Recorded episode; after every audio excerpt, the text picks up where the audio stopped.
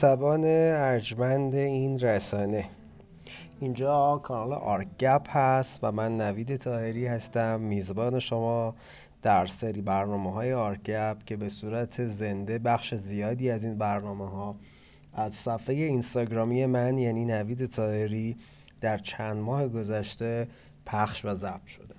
ما در این پادکست برای دوستانی که محتوای شنیداری رو به محتوای تصویری ترجیح میدن سعی می‌کنیم تا نسخه شنیداری گفتگوهای زندهمون رو با معمارای برجسته ایرانی در اختیارتون بگذاریم. ضمن اینکه در این کانال ما صحبت هایی رو به صورت خلاصه و جدا شده نسبت به اون گفتگوی زنده به مرور زمان منتشر می‌کنیم.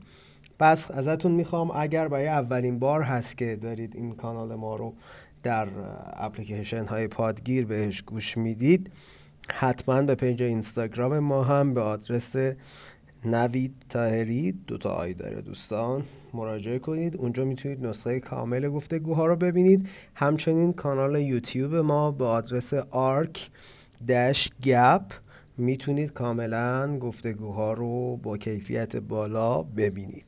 امیدوارم که این گفتگوها کمکی بکنه برای ارتقاء دانش عمومی علاقمندان به عرصه معماری. میریم تا در ادامه گفتگویی رو که من در 18 خرداد ماه سال 99 به صورت زنده با جناب مهندس مهرداد زوار محمدی در فصل دوم برنامه آرگپ داشتم تحت عنوان معماران و سودای شهرت با همدیگه گوش بدیم. امیدوارم که این برنامه براتون سودمند باشه.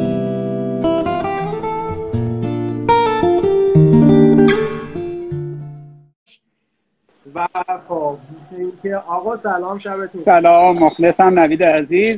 و سلام عرض می‌کنم خدمت تو که اینقدر فعال و اکتیوی و اینقدر تلاش می‌کنی برای اینکه گفتگوهای مفیدی تو حرفه برای مخاطبانت رقم بزنی. به تمام دوستانی که از این طریق ما رو می‌بینن و گوش می‌کنن هم سلام عرض می‌کنم. امیدوارم شب آرومی در پیش داشته باشه. مرسی مرسی جان. به لطف تو عزیزای دیگه خب به هر این شرایط میسر شده که یک حالا یه مجله آنلاین نمی‌دونم چی اسمشو بذارم ولی یه شرایطی که به هر شکل تمام ما تو حرفمون خیلی نقاط ضعفی داریم که شاید media ی معماری ما اونقدر نتونسته این سالها اونو پاسخ بده بهش. سعی ما اینه که حالا تا یه حد این رو اون جای خالی رو پر بکنیم. امیدوارم مفید فایده واقع بشه. آقا من می‌دونم که امشب مسافری و خلاصه لطف کردید این شرایط خاص. نه خواهش می‌کنم. گفتگو می‌کنی دمت گرم. من وقتو سعی می‌کنم خیلی سیوز بگیرم. نه خواهش می‌کنم. مخاطبانم بدونم که یه دفعه من واقعا سه ساعت پیش متوجه شدم. یعنی از قبل هماهنگ شده بود که در یک شرایط خیلی پایدار و اوکی گفتگو بکنم با نوید عزیز و بقیه مخاطبان. ولی سه ساعت پیش من متوجه شدم که بعد صبح جلسه کرمان دارم و یه دفعه بلیط گرفته شد و الانم در خدمت هستم. حتی یک ساعت رو قول میدم باشم چون پروازم 11 و 40 دقیقه است مشکلی ندارم. تا دقیقه آخر خدمت هستم مرتا جان یه نکته خیلی مثبتی داشت این حرکتت. یعنی خب ما می‌تونستیم به اصطلاح کالاف کنیم بگیم یه شب دیگه اینو برگزار می‌کنیم یا هر چی. این نشون میده که تو تو بیزینست کار اصطلاح آدم متعهدی هستی و این یه رکن اساسی فکر می‌کنم تو حرفه ما که با همه سختی ها ما نسبت به کارفرمامون نسبت به همراهامون یه تعهد ویژه باید داشته باشیم. یعنی از مسئولیت جدی معمار نشأت می‌گیره. دمت گرم لطف کرد خواهش می‌کنم. من وظیفه بود که هم چون گفتگو که از دو نفر خارج میشه حتی اگر سه نفرم باشه دیگه باید آدم تعهد پذیری داشته باشه. با توجه به مدیایی که تو داری و پلتفرمی که ایجاد کردی و تبلیغی که از طریق پلتفرم های مختلف ایجاد شد این به حال مسئولیت وجود داشت که آن تایم این اتفاق بیفته. و احساس می‌کنم فضای جذاب و جالبی هم باشه یه مقدارم متفاوت به خاطر اتمسفرش. من احساس می‌کنم متعهد بودن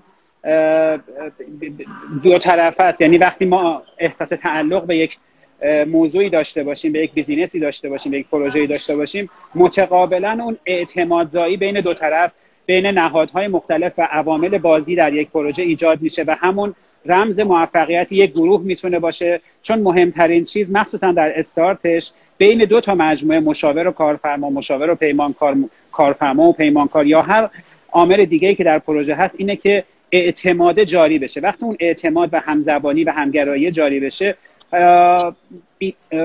استکاک کمتر میشه و جریانه خیلی با سرعت بهتر و با کیفیت بالاتر شکل می‌گیره که امیدوارم همه بتونیم به هر حال اینطوری رفتار کاملا کاملا باید موافقم که این یه چیزیه که این تعهده توی دو طرف بلخص ما وقتی که به عنوان یک مشاور در مقابل یه سازمان یه مجموعه یه شخص حالا چه حقیقی چه حقوقی قرار می‌گیریم این تقابل تعهد داشتنه دو سویه است و از سمت معمار خیلی مهم جدی گرفته بشه. حالا میایم تو خلال صحبت هم فکر کنم امشب بیشتر راجع به این جنبه های حرفه مندی صحبت بکنیم. آقا موضوع گفتگوی ما راجع به یک مفهومیه که حالا خواه ناخواه هم یه جنبه مثبت داره بین مخاطبین من و تو هم یه جنبه منفی داره.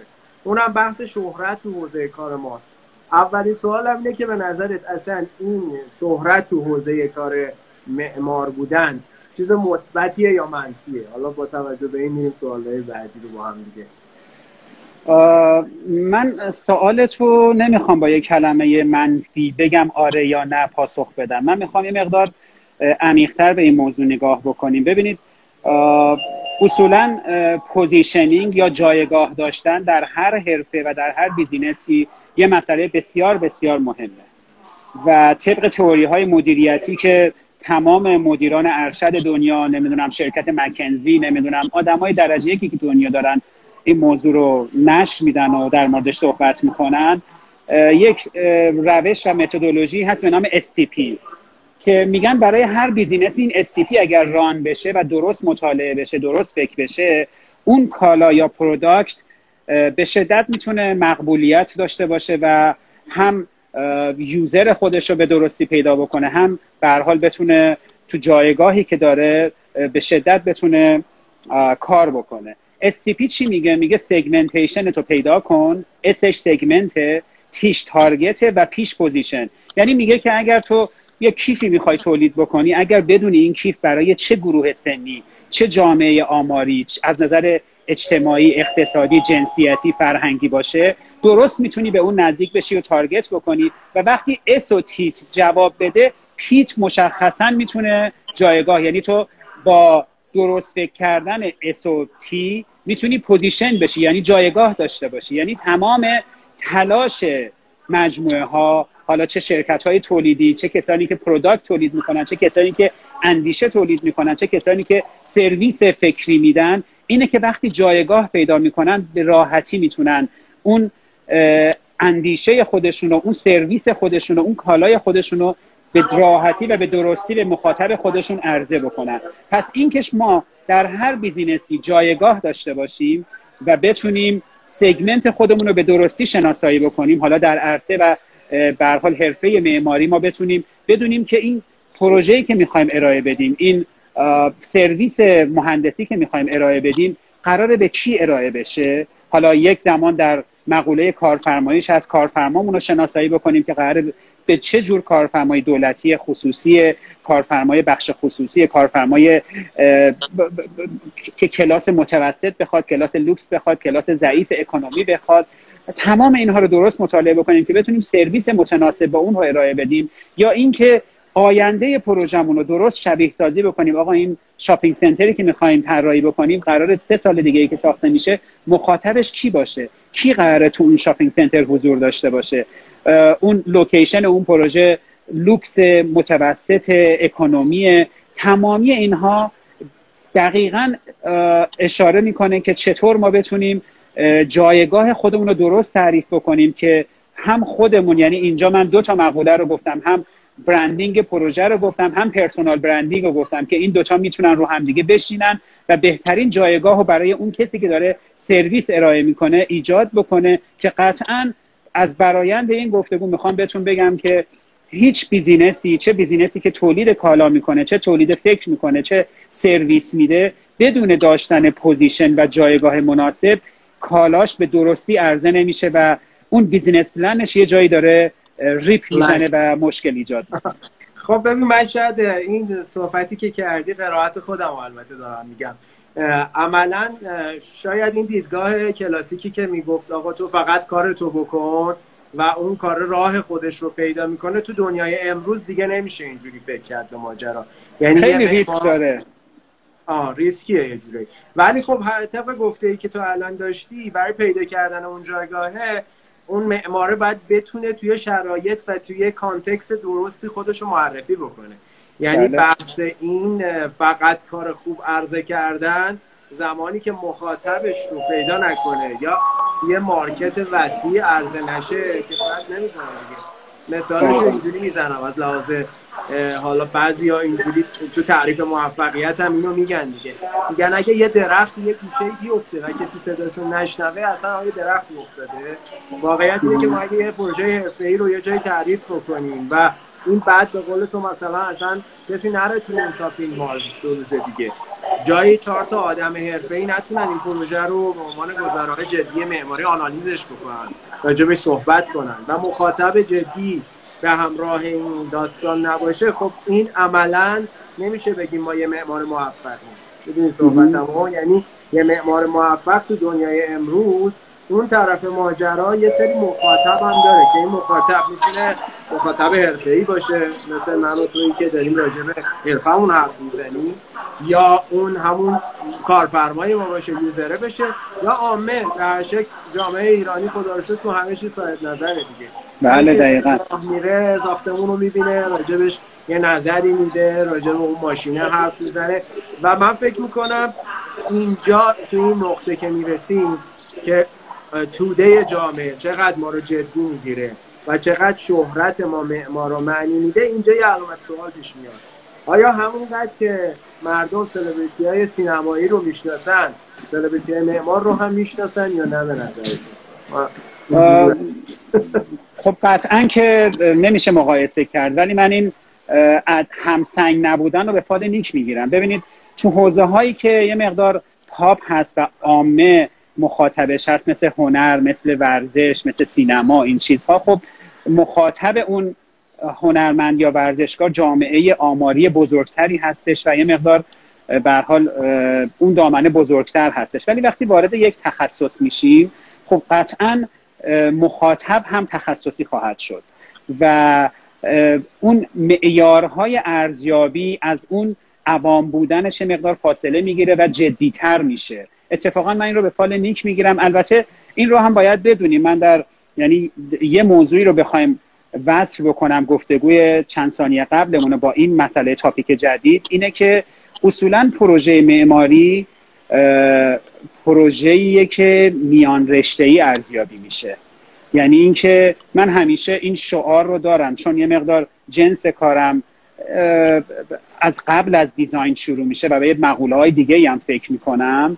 و سناریو سازی می‌کنم برای پروژه ها. اینطوری احساس می‌کنم که من فقط هدفم این نیستش که اهداف اقتصادی کارفرما رو محقق بکنم. یعنی اینکه فقط اینکه کارفرمای اومده یک پروژه‌ای داره من بیشترین تلاش رو بکنم برای اینکه هزار تومن کارفرما بشه پنج هزار تومن یعنی منابع اقتصادی کارفرما یا امکان سنجی اقتصادی کارفرما محقق بشه. من بهش میگم آقای کارفرما من برات یک معادله ای رو ران می‌کنم که توی این به جای اینکه فقط تو برد بکنی چند تا جبهه دیگه هم توش برد اتفاق بیفته. یعنی مردم ببرن ترافیک ببره اقتصاد ببره اجتماع ببره فرهنگ ببره مدیریت شهری ببره ضوابط مقررات ببره. اگر این اتفاق بیفته آقای کارفرما مطمئن باش که اون سودی که در ابتدا تو ذهن خودت متصور شدی به اون که می‌رسی هیچ از اون گذر هم می‌کنی. یعنی چندین برابر. یعنی اگر مردم با پروژه تو آشتی بکنن اون سود اندکی که تو ذهنت داشتی در ابتدای پروژه چند برابر میشه. پس می‌خوام از اینجا استفاده بکنم که پروژه معماری صرفا برای مطرح شدن معمارش نیست و صرفا تو یک سایکل محدود مهندسی ارزیابی نمیشه. این پروژه‌ای که می‌سازی از یک پروژه مسکونی که مخاطب مشخصی داره تا یک پروژه پابلیک و عمومی مثل بیمارستان، هتل، ورزشگاه، تجاری که مخاطبان متنوع و بیشماری داره تو رو ارزیابی می‌کنن و اونجاست که ما الان می‌بینیم نمونه هاشو حالا من اسم نمی‌برم ولی خدا رو شکر می‌بینیم تو حتی عرصه هایی که نگاهشون بسیار بسیار کمی نسبت به بیزینس و سوداگری. می‌بینیم که معمارای با کیفیت و توانمند ما هم اونجا شارای شناسنامه شدن و میشناسنشون و این نشون میده که کار خوب راه خودش رو پیدا می‌کنه. یعنی من در به عنوان خروجی استپ دوم گفتگو می‌خوام اینطوری بگم که اگر معمار یا هر بیزینس من دیگه ای تو هر حوزه ای اگر هدفش سودای شهرت سودای مالی و اقتصاد باشه ممکنه به اون پول برسه در کوتاه مدت. ولی دارای جایگاه و برند و مقبولیت و معروفیت و مشروعیت نخواهد شد. ولی اگر دنبال کار خوب باشی هم جایگاه اجتماعی و فرهنگی و تخصصی پیدا می‌کنی هم منابع مالی به شدت دنبالت خواهد اومد و هم امنیت شغلی و اقتصادی و اجتماعی بسیار بالایی پیدا خواهی کرد. یعنی اینکه هدف گذاری کار خوب خروجی خوب و خدمات خوب اگر باشه تمامی اون داستان ها امنیت شغلی امنیت مالی امنیت اجتماعی بلوغ اجتماعی بلوغ حرفه‌ای همش به دنبالش خواهد بود. خب بهزاد جان یه حرف خیلی جالبی زدی. حالا من از همین پارت آخر صحبتی که کردی اول که خیلی مرسی. به خاطر اینکه می‌دونم یه بخش زیادی از دوستانی که الان همراه ما هستن چه توی این گفتگوی زنده چه بعد این فایل رو ممکنه مشاهده بکنن عزیزایی هستن که شاید تو ابتدای راه هم دارن تجربه اندازی می‌کنن. من خودم که قطعا دانشجو هم حالا حالا اون دفعه آرمین 75 سال برو چیز بکن. بعد از 75 سال تازه برو کار معماری کن. خب گفتیم به عمر آدم دیگه قد نمیده. ولی واقعیت اینه که ما همه یه جوری تجربه اندازی می‌کنیم. ولی این نکته ای که گفتی رو اتفاقا تعبیر لاتین این واژه معمار ستاره یا استاره از وقتی پیدا شد. حالا این تداخل صدا رو امیدوارم بچه ها خیلی برده نگیرن. ما از لحظه ای اومد که یه سری از معمارها اومدن فاکتورهای متعددی رو با یه پروژه پاسخ دادن همونطور که تو گفتی اومدن آقا یه پروژه رو خلق کردن که با جامعه ارتباط گرفت اقتصاد رو جواب داد مشکلات نمی‌دونم رکود رو از لحاظ سرزندگی و نشاط اجتماعی تا حدی بهش پاسخ داد. نمیگم مطلقا تا حدی. شاید اولین چیز رو بهش میگن جنبش بیلبائو وقتی که گری اومد موزه گوگنهایم بیلبائو رو طراحی کرد. یواش یواش این کلمه استارشیتکته شروع کرد. توی یه سری از مقالات نیویورک نیویورکر و اینا عنوان شدن که آره, آره واقعا یه معمارایی هستن که حضور اینا توی پروژه یه وزنه میده به اون کار. یعنی یه چیزی فراتر از تأمین نیازهای عمل کردی ماهیت زیبایی شناختی و مسائلی از این دست. خیلی خوب تو به این نکته حالا اشاره کردی تو صحبتت. من می‌خوام از اینجا حالا اون شاید ربطی نداشته باشه ولی مخاطبین ما براشون معمولا از اساس فیدبکی که سوال کردن این چند روز دارم ازت اینو می‌پرسم. آقا شما قائل به این هستی؟ حالا وقتی معمارا به یه لولی رسیدن البته تو هر حرفه هم این هستا یه دستبندی های اتفاق میفته یه جوامع خصوصی تری اون وسط. یه کلونی های شکل می‌گیره که مثلا منو مهداد رفیق صمیمی و قائل تو یه سری مجامعی ما تکرار میشیم. بعد از یه مدت یه شفهی برای مخاطب وجود میاد که آقا اینجا هم مافیاه اینجا هم رانته اینجا هم فلانه. اصلا قائل به این هستی یه همچین سیستمی ما تو ایران داریم تو حوزه کار حرفه‌ایمون دارم میگم. تو بحثای دیگه ممکنه واقعا داشته باشیم. به هر شکل ایران یه کشوریه که این بیس حالا انحصارگرایی تو بعضی جاها هست. آیا تو معماری اعتقاد داری به یه همچین چیزی یا نه؟ ببین این که من بخوام بگم هست یا نیست خب چیز غلطیه. چون واقعا حس میشه که وجود داره. ولی من از طرف خودم می‌خوام بگم خب من تو خیلی از این ممکنه به قول تو باندها یا گروه ها حضور داشته باشم. اولا اینو بگم که من تقریبا با درصد بالایی از جامعه معماری دوست و رفاقت نزدیک دارم و یه جور چون خیلی آدم برونگرا و اجتماعی هستم. با شاید بگم نزدیک 100 درصدشون ارتباط نزدیک دارم و اگر متهم به این بشم که برای رفیق بازی کردم و دوست برای دوستام کاری کردم خب همه جامعه با همه هستم. یعنی سعی می‌کنم با همه ارتباطم رو داشته باشم. چه اونایی که از نظر سنی حالا فاصله داریم بالاتر پایینتر چه تو حوزه های مختلف. و چون نوع کاری که انجام میدم یه جور مکمل اکثر معماراست. با همشون در ارتباط هستم و خوبه افتخار می‌کنم اگر بتونم برای اگر رفیق بازی تو جامعه معماری بخوام متهم بشم ناراحت نمیشم چون همه دوستام هستن. ولی از طرف خودم می‌خوام بگم که وقتی که یک حلقه یک جریانی رو شکل میدم به تنها چیزی که فکر نمی کنم همونه. یعنی دوست دارم اون اتفاق خوبه بیفته ولی به هر حال این قضیه وجود داره. وقتی من یه سری آدما هستن که اعتماد فنی اخلاقی بهشون دارن و در درجه بالاتری هستن ممکنه که اونا در اولویت اقدام من باشن. من بخوام یک جریانی رو رقم بزنم که 500 نفر توش باشن خب 20 نفر اولش آدمایی که تو حلقه ارتباطی اول من ممکنه حضور داشته باشن. من ناگزیرم که این جریان سازی رو از نقطه اولویت داری شروع بکنم بعد تعمیمش بدم. ممکنه به هر حال یه همچین مسائلی وجود داشته باشه ولی من قطعا این که بخوام بگم که محفلی عمل می‌کنم و باندی عمل می‌کنم واقعا به این شکل به هیچ عنوان نیست و همه جا من تو نمایشگاه هایی که خارج از کشور برگزار کردم اسم نمی‌برم نوید عزیز ولی با کسانی که ممکنه در حرفه بگن آقا فلانی مهرداد با فلانی دشمن خونیه ولی اولین تماسم رو با اون اشخاص گرفتم. گفتم آقا پروژه رو بفرست مثلا من بینال ونیز نمایشگاه دارم. توکیو مثلا آراتا ایزوزاکی دعوت کرده نمایشگاه معماری دارم. باورت نمیشه نوید به اون آدما زنگ زدم باورت نمیشه جواب ندادن. تلفن جواب دادن گفتن اوکی ولی پروژه نفرستادن. می‌خوام بگم که از پتانسیلی که دارم به دلیل برونگرا بودن و اجتماعی بودنم که تونستم مدیجات بکنم برای منافع شخصی خودم استفاده نکردم و احساس کردم اگر اتفاقی میفته برای منافع عمومی و منافع حرفه است تا اونجایی که بتونم منافع حرفه رو در نظر می‌گیرم نکته تکمیل قصد نکنم صحبت تو گفتم گلوتم نگیره اون موقعی صدات بود. من اینجا حرفتون می‌خوام اینجوری تکمیل کنم. من اتفاقا می‌خوام بگم این خیلی جنبه مثبتی داره. چرا؟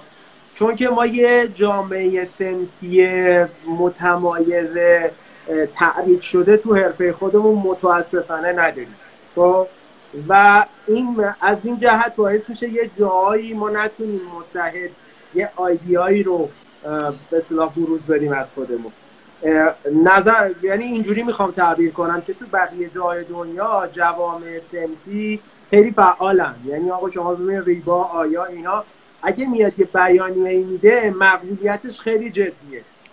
تلاشی که تو تو این چند اتفاقی که خودت به بعضیش اشاره کردی حالا داشتی من فکر می‌کنم تا حدی جبران کننده کمبود اون فضای سنف تخصصی حرفه‌ای ما بوده.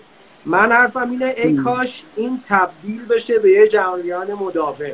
یعنی یه شورای سنفی یک اتحاد سنفی دقیق تری یه نظام سنفی ما داشته باشیم که این کتگوریایی که تو میگه حتی آدمایی که اصلا آقا با مسیر تو حال نمی‌کنن. ولی اون آدما عضو اون جریان باشن نماینده ای داشته باشن که بتونه نظرشون رو منعکس بکنه و اون موقع قطعا تاثیر این اتفاقات همه ازش منتفع میشن. یعنی من می‌تونم بگم کاری که تو کردی دارم ترجمه می‌کنم شاید درستی نباشه ولی می‌دونم خیلی از بچه ها شاید در جریان اصلا این بعد گفتگوی من تو نیستن.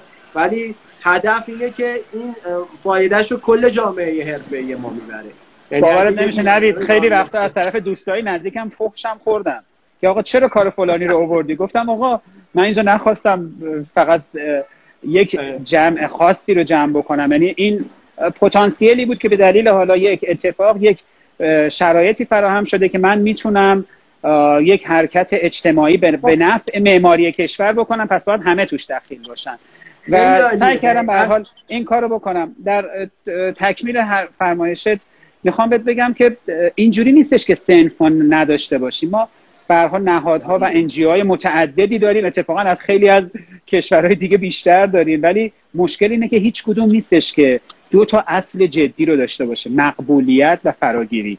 بله. یعنی همه اونو قبول داشته باشن و اینکه فراگیر باشه در سطح کشور منطقه عمل نکنه. من مثلا خودم سه سال انتخابات جامعه معماران ایران خب انتخاب شدم. سالهای گذشته به عنوان هیئت مدیره و هیئت دبیران فعالیت می‌کردم. ولی خب با وجودی که اسم جامعه معماران ایران رو یدک می‌کشید ولی انتخاباتش در تهران برگزار شد. درسته که همه می‌تونستن انتخاب بکنن از هر جای کشور ولی صندوق رای در خانه هنرمندان تهران بود و این نقد مواجه شد که خب چرا این کنشش مقیاس بزرگتری نداشت و در کل کشور نبود. یا من اینجوری می‌خوام اینو جمعبندی بکنم که به هر حال گروه های مختلفی دارن تلاش می‌کنن که نسبت به ایجاد و تثبیت یک نهاد سنفی که هم کنش سنفی داشته باشه هم کنش فرهنگی و ترویجی و تشویقی و به حال اجتماعی داشته باشه دارن تلاش می‌کنن. ولی خب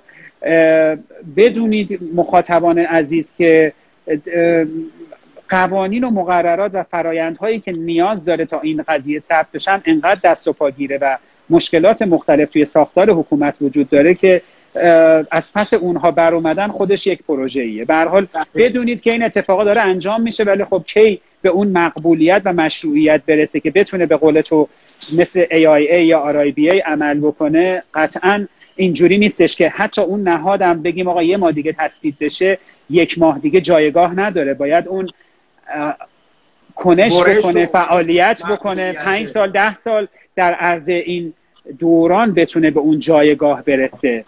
و اون موقع است که می‌تونیم بگیم که به هر حال اون می‌تونه نهادسازی بکنه فرهنگ سازی بکنه و دقیقا. برای منافع عمومی حرفه اقدام بکنه. یه حرف قشنگی سام تهرانچی عزیز مهمان من بود. گفت ببین توی البته اون داشت جامعه دیگری رو مثلا جامعه حرفه‌ای توی کانادا رو داشت می‌گفت.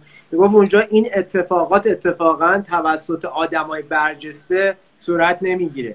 همین بچه هایی که از دانشگاه تازه اومدن بیرون یه انجیو هایی رو تأسیس کردن اینا شروع می‌کنن یک رویدادی رو رقم زدن و بعد فراگیر میشه و می‌بینی آدم های گنده هم میان پشت سر اینا وامیستن یعنی می‌دونید اگر جامعه معماری ما بچههایی که فکر می‌کنن انقدر نفوذ ندارن انقدر بزرگ نیستن که شنیده بشن اون اعتقاده رو پیدا کنن و برن دنبال یه ایده درست همین حرفی که تو زدی من نگفتم نداریم. خب ببین ما یه تشکیلاتی داریم مثل نظام مهندسی ساختمان. خیلی هم عریض و طویله ولی خب تو می‌دونی خیلی از بچه‌ها منظورم اتفاقا اون نبود اون اصلا نگو.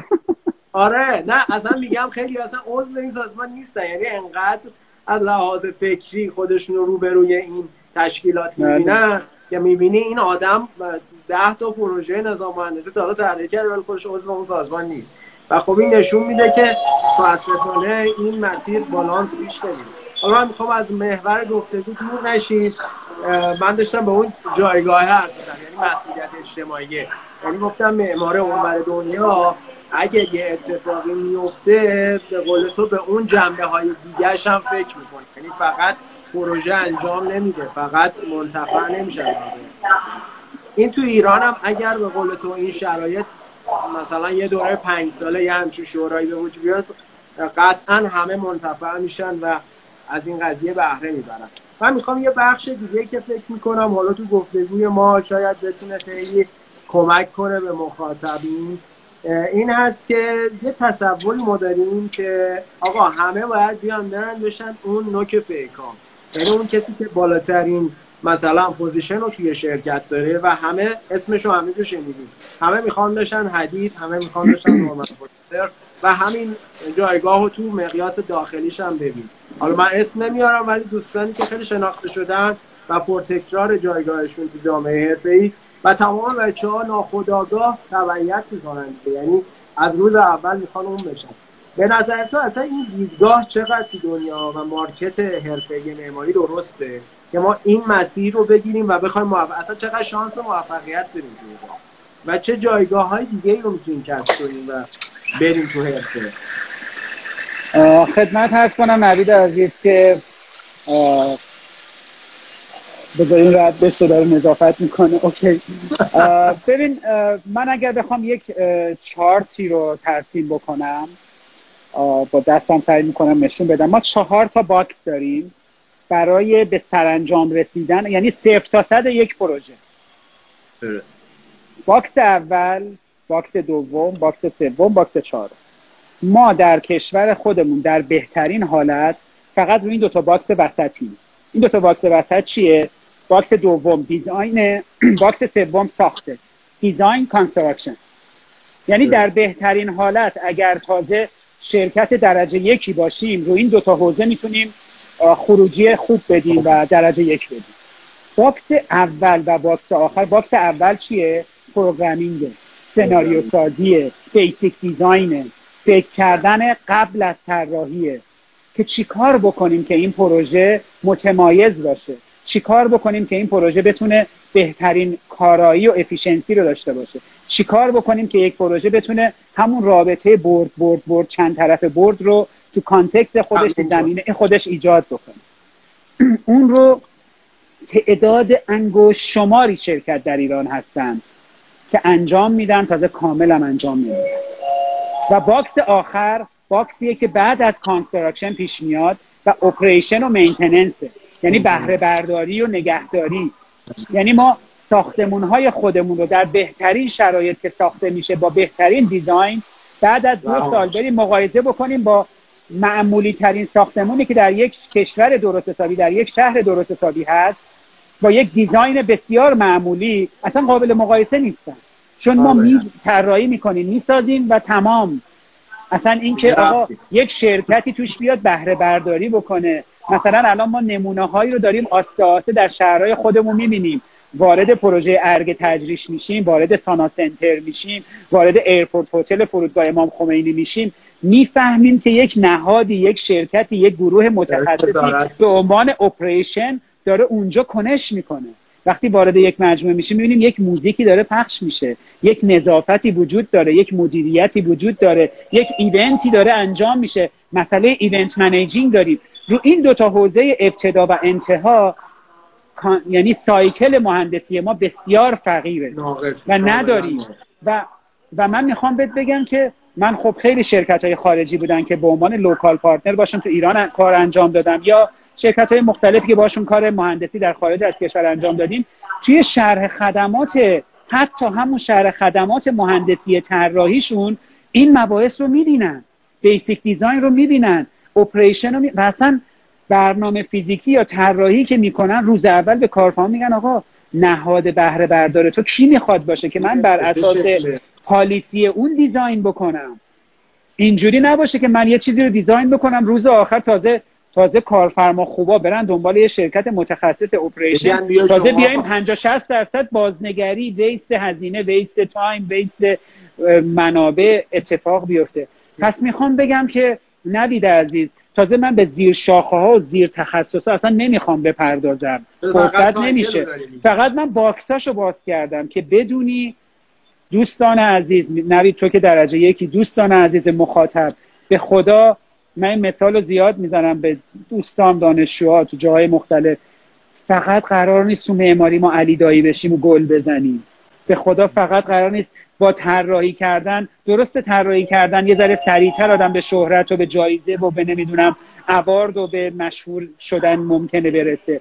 ولی من نوشته محضری میدم صبح که محضر رو باز شدن. که آقا اگر تو توانمندی شخصی خودتو پیدا کردی بر اساس توانمندی شخصی خودت و مطالعه دقیق بازار که آقا تو بازار معماری الان چی فقر داریم؟ تونستی این دوتا رو رو هم سوار بکنی و یک position حرفه یک تخصص حرفه‌ای برای خودت ترسیم کردی و تثبیتش کردی ممکنه تو بشی یک برنامه فیزیکی تهیه کنه درجه یک. ممکنه بشی یک آدمی که حقوق معماری می‌دونه. ممکنه بشی یک detail designer درجه یک. ممکنه بشی یک render کار درجه یک. ممکنه بشی یک آدمی که نظارت درجه یک می‌کنه. ممکنه یک آدمی بشی که خوب بتونی صحبت بکنی خوب بتونی دفاع بکنی از پروژه تو نهادهای تر مرجع. اگر بتونی خوب مطالعه بکنی ببینی فقر بازار چیه. فقر بازار رو بیای بر اساس توانمندی خودت سوار بکنی مطمئن باش ترکوندی و در کوتاهترین زمان به پول به ثروت به شهرت به امنیت مالی به جایگاه حرفه‌ای به احترام به مقبولیت به مشروعیت به تمام اینها خواهی رسید. پس دوستان گیر ندید به خودتون که من باید designer بشم. خودتو بشناس. یه مثالی بود نوید چند وقت پیش می‌گفتن بابا به عنوان جوک بود. گفتن دیگه بابا نیاوران دیگه جا نداره. برید جاهای دیگه شهر زندگی بکنید. هر آدمی می‌بینی تو bio ش تو اینستاگرامش داده مثلا location نیاوران. بابا ول کنید. تو فضای مجازی خب هر چی می‌خوای خودتو معرفی کن ولی خودت که خودتو نمی‌تونی دروغ بگی به خودت که. بابا آره. اگر خودتو تست کن اگر نمره design ت مثلا پنجاه ولی نمره نظارتت هشتاده design رو فراموش کن. برو تو قضیه نظارت. به خدا قرار نیست همه ما بابا تو بهترین school ای حرفه‌ای دنیا تو بهترین شرایط آموزش دنیا میگن نمی‌دونم عددش. کمتر از پنج درصد. دقیقا کمتر از پنج درصد ممکنه designer بشن به اون معنایی که ما فکر می‌کنیم. ولی الان شما آگهی معماری بده. بگو من نیروی معمار می‌خوام از در و دیوار دفتر نیرو میاد بالا. ولی یه آگهی بده بگو آقا من یه آدمی می‌خوام که technical coordinator technical coordinator می‌خوام.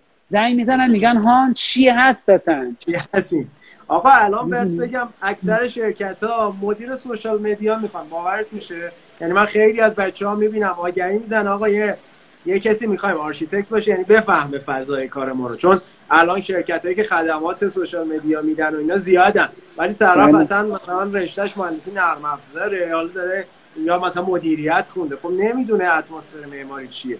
ولی حالا یه کسی که اینو بدونه اونم بدونه یا خیلی چیزایی دیگه. تا الان تک تکشو فکر می‌کنم یکی یکی بهش اشاره کردیم. یه چیز بالغ بر من یه دفعه مرور می‌کردم یه مقاله بود. حدود 80 خورده ای حرفه رو گفته بود که تازه سرشاخه بودن. یعنی خودش به قول تو میمد ریز می‌شد ریشه می‌داد و هزار تا شاخه فرقی پیدا اصلا من نوید جان می‌خوام یه چیز دیگه بگم. غیر از چیزایی که می‌دونیم و می‌دونیم نیاز بازار نیاز به حال حرفه هست. آمار نهاد اقتصادی اروپا اسمش یادم رفت الان از ذهنم پرید. تو سال 2018 بررسی کرد مقالهش رو من خوندم حیرت انگیز بود. گفته بود 65 درصد دانشجویان اتحادیه اروپا خیلی عدد بالاییه. 65 درصد دانشجویان اتحادیه اروپا در حرفه در آینده مشغول خواهند شد و کار خواهند کرد که هنوز ایجاد نشده. یعنی هنوز اون شغله که تو دو ساله دیگه می‌خوای بری توش 65 درصد خیلی عدد بالاییه. دقیقا ببین فرایند تحول دیگه. تو خودت نگاه کن. الان تو مثلا حداقل می‌دونم 20 25 سال سابقه کار حرفه‌ای داری. 20 سال پیش مدیا چه شکلی بود؟ تو یه مقاله می‌خواستی بدی چه ساز و کار پیچیده ای داشت؟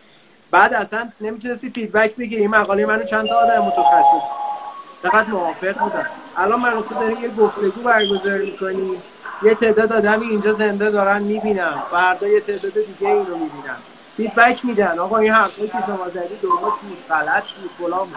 ولی اینو ده سال پیش اصلا ما بهش فکر هم نمی‌کردیم. اصلا تو مخیلمونم. و خیلی رویدادهای دیگه که به قول تو اصلا هنوز تعریف نشده. ولی حالا من می‌خوام برگردم به اینکه بگم دوستان 65 درصد عدد عجیبیه واقعا. یعنی بیایم آره. فکر بکنیم ببینیم business معماری در دو سال دیگه در یک سال دیگه در سه سال دیگه چه نیازهایی داره؟ الان بریم بهش مسلط بشیم. مثلا الان تو طراحی داخلی فقط اینکه طراحی در و دیوار و مبلمان رو طراحی بکنی نیست. به خدا الان اکثر شرکت های درست حسابی دنیا بحث کورپریت آیدنتیتی بحث گرافیک محیطی ساینج طراحی می‌کنن و به خاطر اونه که توی فضای داخلی میری لذت می‌بری احساس آرامش می‌کنی. چیزی که من می‌بینم مثلا بذار اسم ببرم. رضا نجفیان می‌بینم تو دفترش این کارو کرده و چقدر خوب داره کار می‌کنه دمش هم گرم. می‌دونید این خیلی مهمه. یا مثلا اسکولای مختلفی مثلا من جا داره کانون معماران معاصر مرکز معماری ایران. مثلا ما تو مرکز معماری ایران اومدیم برایند معماری و ام بی ای رو تبدیل کردیم. ای ام بی ای که آقا بچه ها بیان ببینن با توجه به فقر بازار یه چیزی رو اضافه بکنن. مثل یه لایه پنیر پیتزایی به خودشون اضافه بکنن به اون معماریه که کارایی بهتری توی بیزینس داشته باشن. بیایم یه مقدار آینده رو فکر بکنیم ببینیم آینده چی نیاز داره. مطمئن باشیم به شدت می‌تونیم بترکیم یعنی واقعیت اینه که مسیر شهرت امروزه شاید بگم خیلی ساده مهیا میشه مثل گذشته حتی نیست. ولی به قول تو بچه ها باید بتونن تحلیل دقیق و درست بله زحمت هم خیلی می‌خواد دیگه بله. آره آره. ببین واقعیت اینه که من اتفاقا چند وقت پیش با یه استاد عزیزی خیلی جاشون برای من محترمه. داشتیم صحبت می‌کنیم راجع به همین وضعیت شرایط معمار ستاره ها و سلبریتی ها تو فضای کار معماری ما. و خب می‌دونی این چند وقته آخه ما یه field ی داریم اصلا کلا خارج از همه اینا که من تو داریم چرت می‌زنیم که معروفن به معماری اینستاگرامی. شاید بدونیدشون. شاید هم بشناسی event دارن جایزه میدن به خودشون. خیلی کارا می‌کنن دیگه.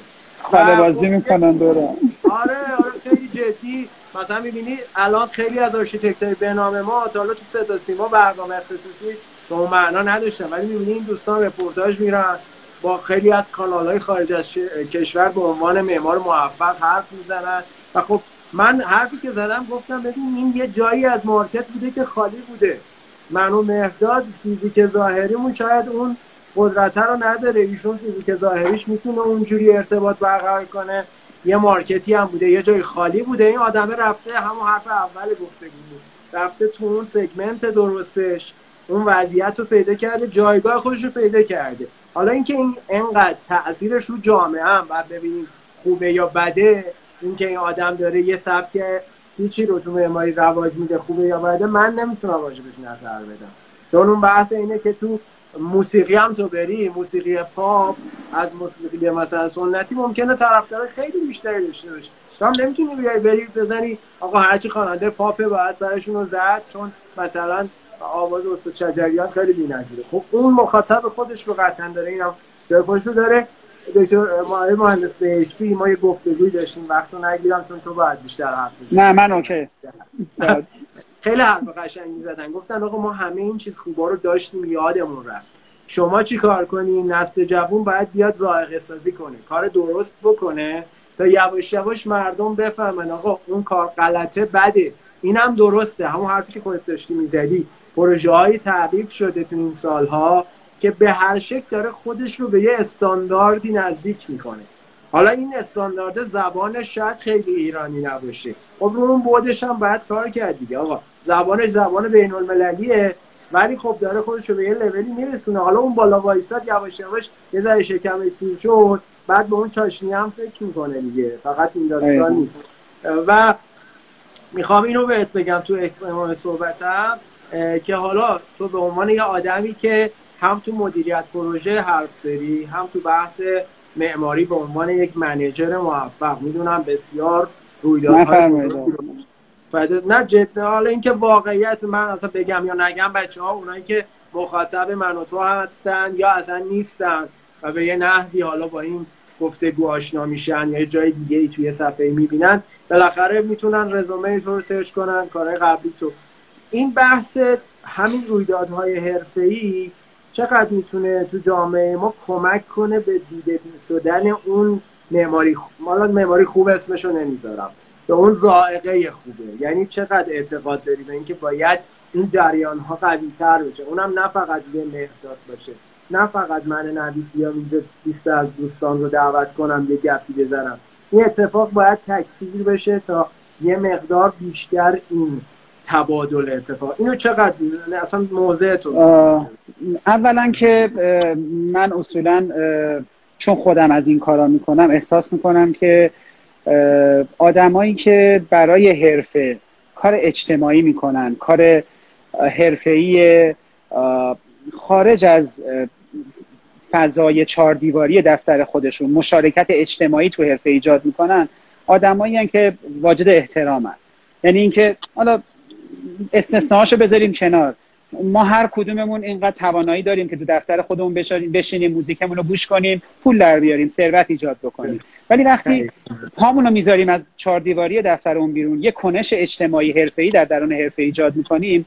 من اینجوری فکر می‌کنم که درصد بالایی از ماها یک دغدغه‌ای داریم و اون دغدغه بابت اون دغدغه اومدیم اون کار رو انجام دادیم و قطعا نیت خیره. حالا اگر در کنار اون نیت خیر اجرای درست گفتگوی درست نمی‌دونم جریان درستی هم اتفاق بیفته قطعا منافع عمومی برای حرفه داره و هر کسی هم تو این حوزه گام برداره من شخصا بهش احترام می‌ذارم و دستشو میبوسم و همراهش هستم و چون خودم احساس می‌کنم این کار به حال یه مقدار از مسئولیت اجتماعی میاد بیرون. یعنی چیزیه که توش درآمد وجود نداره. تو برای بابت یک دغدغت بابت یک چالشی که در حرفت وجود داره پیش قدم میشی و بابت اون کنش می‌کنی اقدام می‌کنی جریان سازی می‌کنی تا بتونی به هر حال به حرفت کمک بکنی.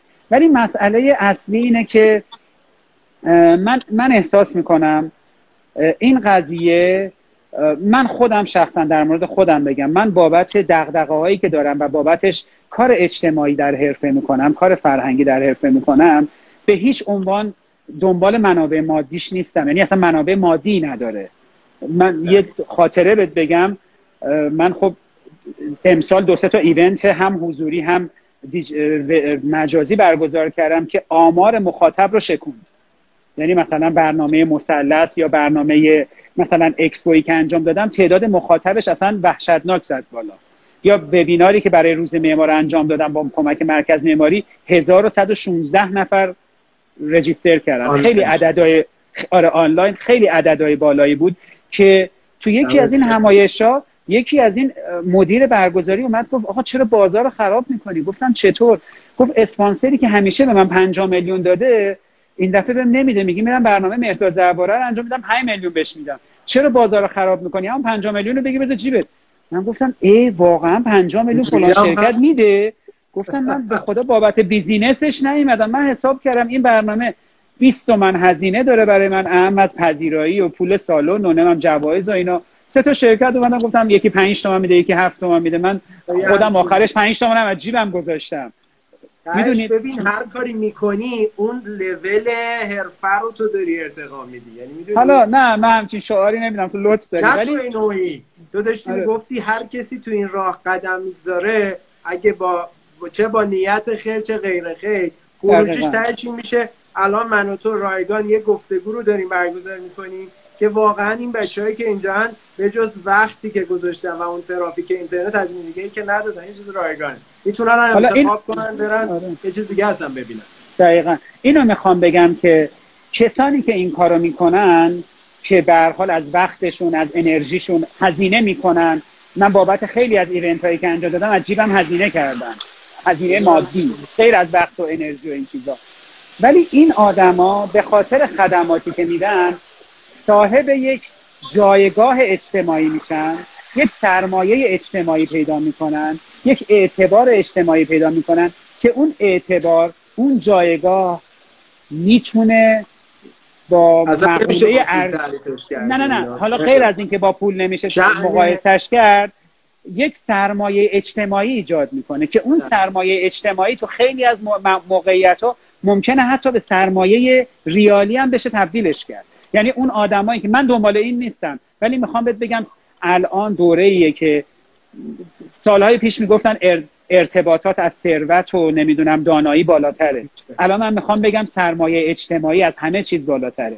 اعتمادی که توی و این کارها این, این اقدامات فرهنگی و اجتماعی سرمایه اجتماعی ایجاد می‌کنه. و اون سرمایه اجتماعی اگر تو آدم درستی باشی درست می‌تونی ازش استفاده بکنی به نفع منافع حرفت. وقتی منافع حرفت رو انجام بدی قطعا برای خودت هم یعنی من می‌خوام اینجوری بگم جمع‌بندی با این جمله که هر حرکتی حتی اجتماعی حتی فرهنگی حتی بنگاه خیریه و charity اگر business plan درستی نداشته باشه با شکست مواجه میشه. پس تو باید از اون سرمایه اجتماعی یک جریان مالی ایجاد بکنی که بتونی اقدامات بعدی فرهنگی هم درست انجام بدی. پس اتفاقات فرهنگی که با دغدغه شکل می‌گیره می‌تونه تبدیل به سرمایه اجتماعی بشه. سرمایه اجتماعی اگر بلد باشی می‌تونی باش business رو هم ایجاد کنی. آقا دمت کم خیلی می‌خواستم اینجا حالا ما پنج دقیقه فکر بیشتر تایم نداریم پنج دقیقه. اون ساعتی که من دارم ولی یه حرف خیلی جالبی الان زدی. من حالا نمی‌دونم اینو گفتی من اینو میگم. من چند سال پیش روز معلم بود دوازده اردیبهشت. و یه دانشگاهی من درس میدم. خیلی سال پیش 7 سال پیش. یه استاد عزیزی که ایشون جایگاه استاد تمامی داشت اصلا رشتهشون هم معماری اینا نبود. اومدن سخنرانی اون گفتگو و بعد پروسه سرمایه رو تو دنیا مرور کردن تو صد سال اخیر. گفتن مثلا در زمان انقلاب صنعتی تکنولوژی و صنعت سرمایه بود. گذشت 50 سال بعدش شد منابع انسانی. آقا تو چقدر تحصیل کرده داری؟ فلان داری؟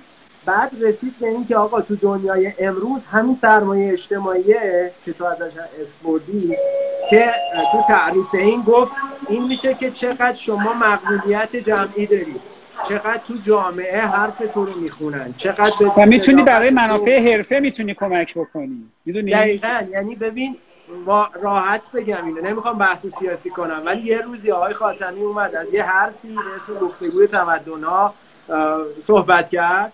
که این حرفش جایگاه شعن ایران رو تو سازمان ملل در یه حدی ارتقا داد.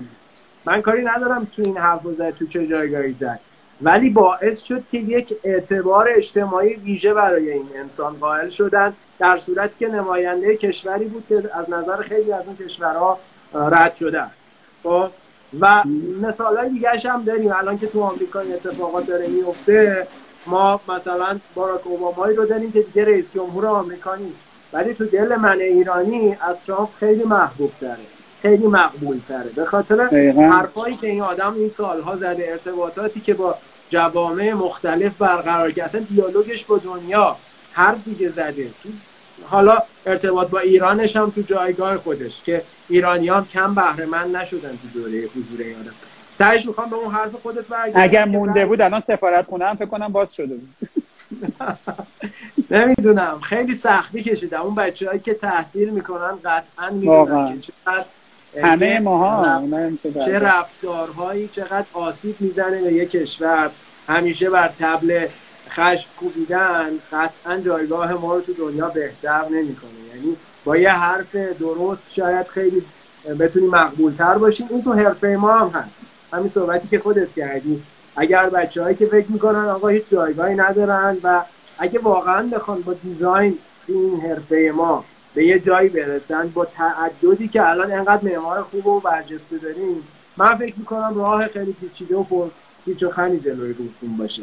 یعنی کسی که تو ابتدای مسیر بخواد برسه به اون ویژنی که من می‌خوام از این چیزی که گفتی برای اینکه حالا یه جنبندی درستی هم بشه بعد بحث امشبمون خب کلمات زیادی میشنویم. معماری لوکس معماری نمی‌دونم لاکچری. این چش هم همچین تشدید می‌ذارن. لاکچری نمی‌دونم از این چیزا. آره. یا چه می‌دونم ساختمون های برند و مارکدار و نه از این اسما زیاد میشنویم. آره. من در ادامه حرفم که می‌خوام بگم آقا به حوزه های مختلف معماری نگاه جدیتر و دقیق تری بکنید.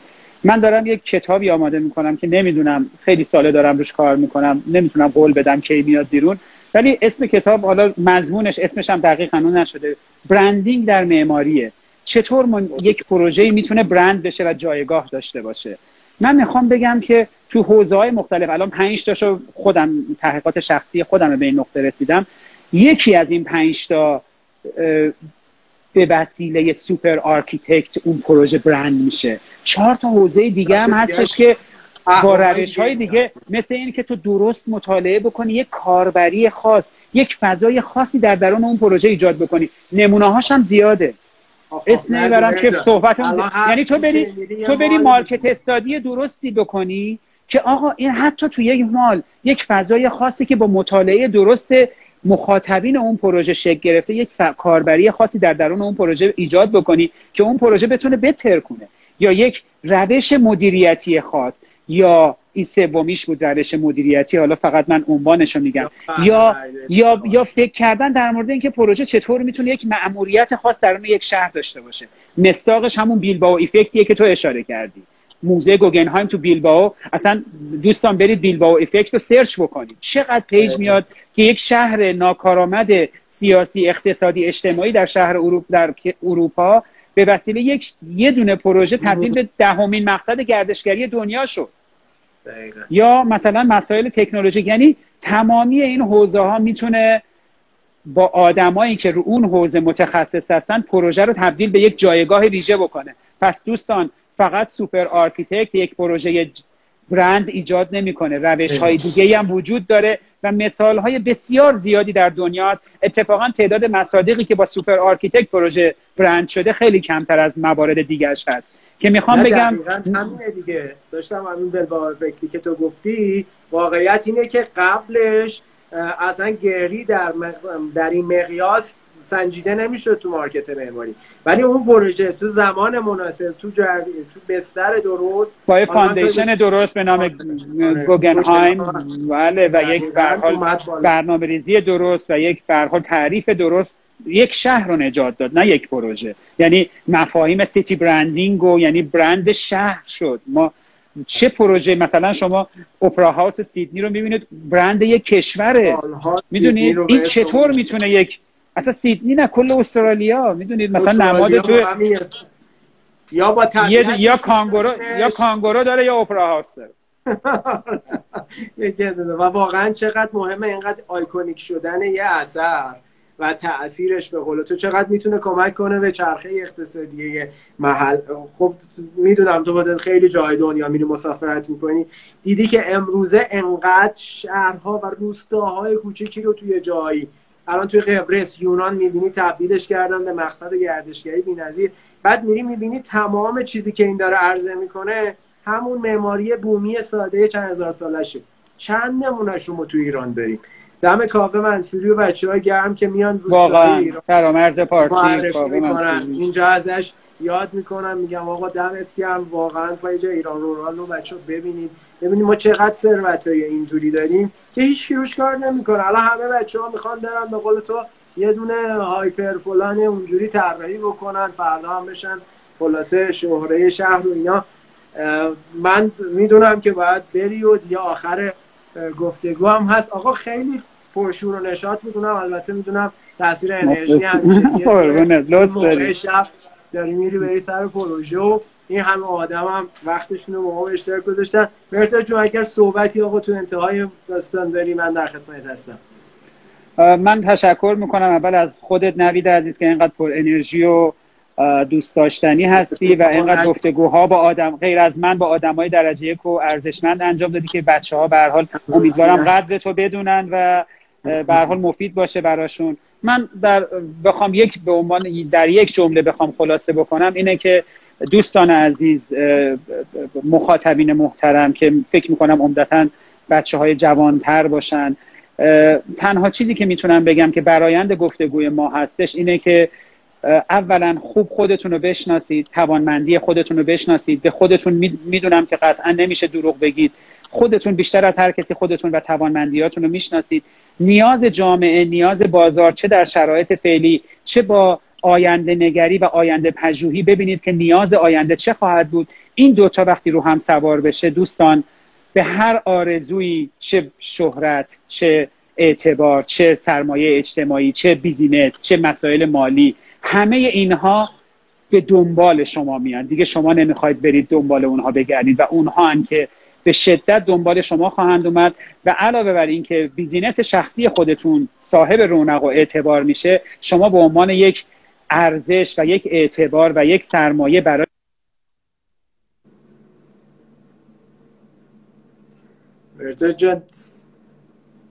تا الان که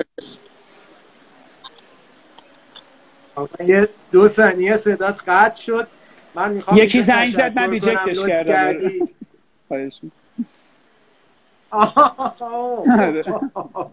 داستان در این حد شد من می‌دونم دیگه الان خودش اتوماتیک. فکر کنم یک ساعتمون فیکس میشه و قطع میشه. تا قبل از این تموم میشه بازم می‌خوام تشکر کنم. چون می‌دونم بچه هایی که شاید به قول تو مثلا همون بحث تمرکزی که فقط ما تو تهران یه سری کلاس رو داریم من تلاش کردم این مدت اون دوست عزیزیم هم که توی بوشهره بتونه استفاده ای بکنه. شاید یه جرقه باشه واسهش برای تغییر دادن. بلخص بچه‌ای که شهرستان هستن به خدا ناله نکن بچه تو شهرستان درست منابع محدودترن. ولی مسیر رسیدن به اون جایگاه هم کوتاهتره. یعنی شما تو تهران تا بیای شناخته بله. بشی خیلی باید بیشتر پوستت گنده بشه تا توی شهرستان. آخر صحبت مرتا جون دمت گرم. آقا بازم ببینید سفرت بی خطر. ان برسی به کرمان مرسی لطف داری. ممنونم از تو ممنونم از تک تک دوستانی که شبت خوش. بودن. مرسی.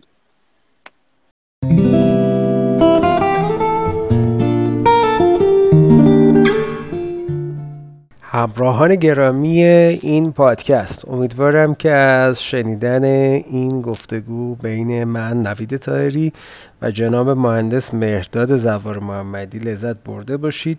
یه توضیح خلاصه رو من دوباره تکرار می‌کنم که این گفتگو در شرایطی برگزار شد که ایشون در فرودگاه بودن و شرایط ویژه‌ای بود. بنابراین امیدوارم پیشا پیش ما رو به واسطه صدای اعلانهای داخل airport ببخشید. در هر صورت امیدوارم که این گفتگو که تحت عنوان معماران و صدای شهرت اتفاق افتاد و در خلال خودش بحث های خیلی جدی رو در رابطه با رسیدن به موفقیت در برداشت برای شما های اثر بوده باشه. حتما از هر جایی که دارید این گفتگو رو میشنوید امیدوارم که در اینستاگرام و یوتیوب ما هم عضو بشوید. تا برنامه بعدی امیدوارم در پناه حق باشید و در این روزهایی که این همه گیری کماکان دست از سر عالم بر نداشته در کنار خانواده در سلامت مطلق باشید.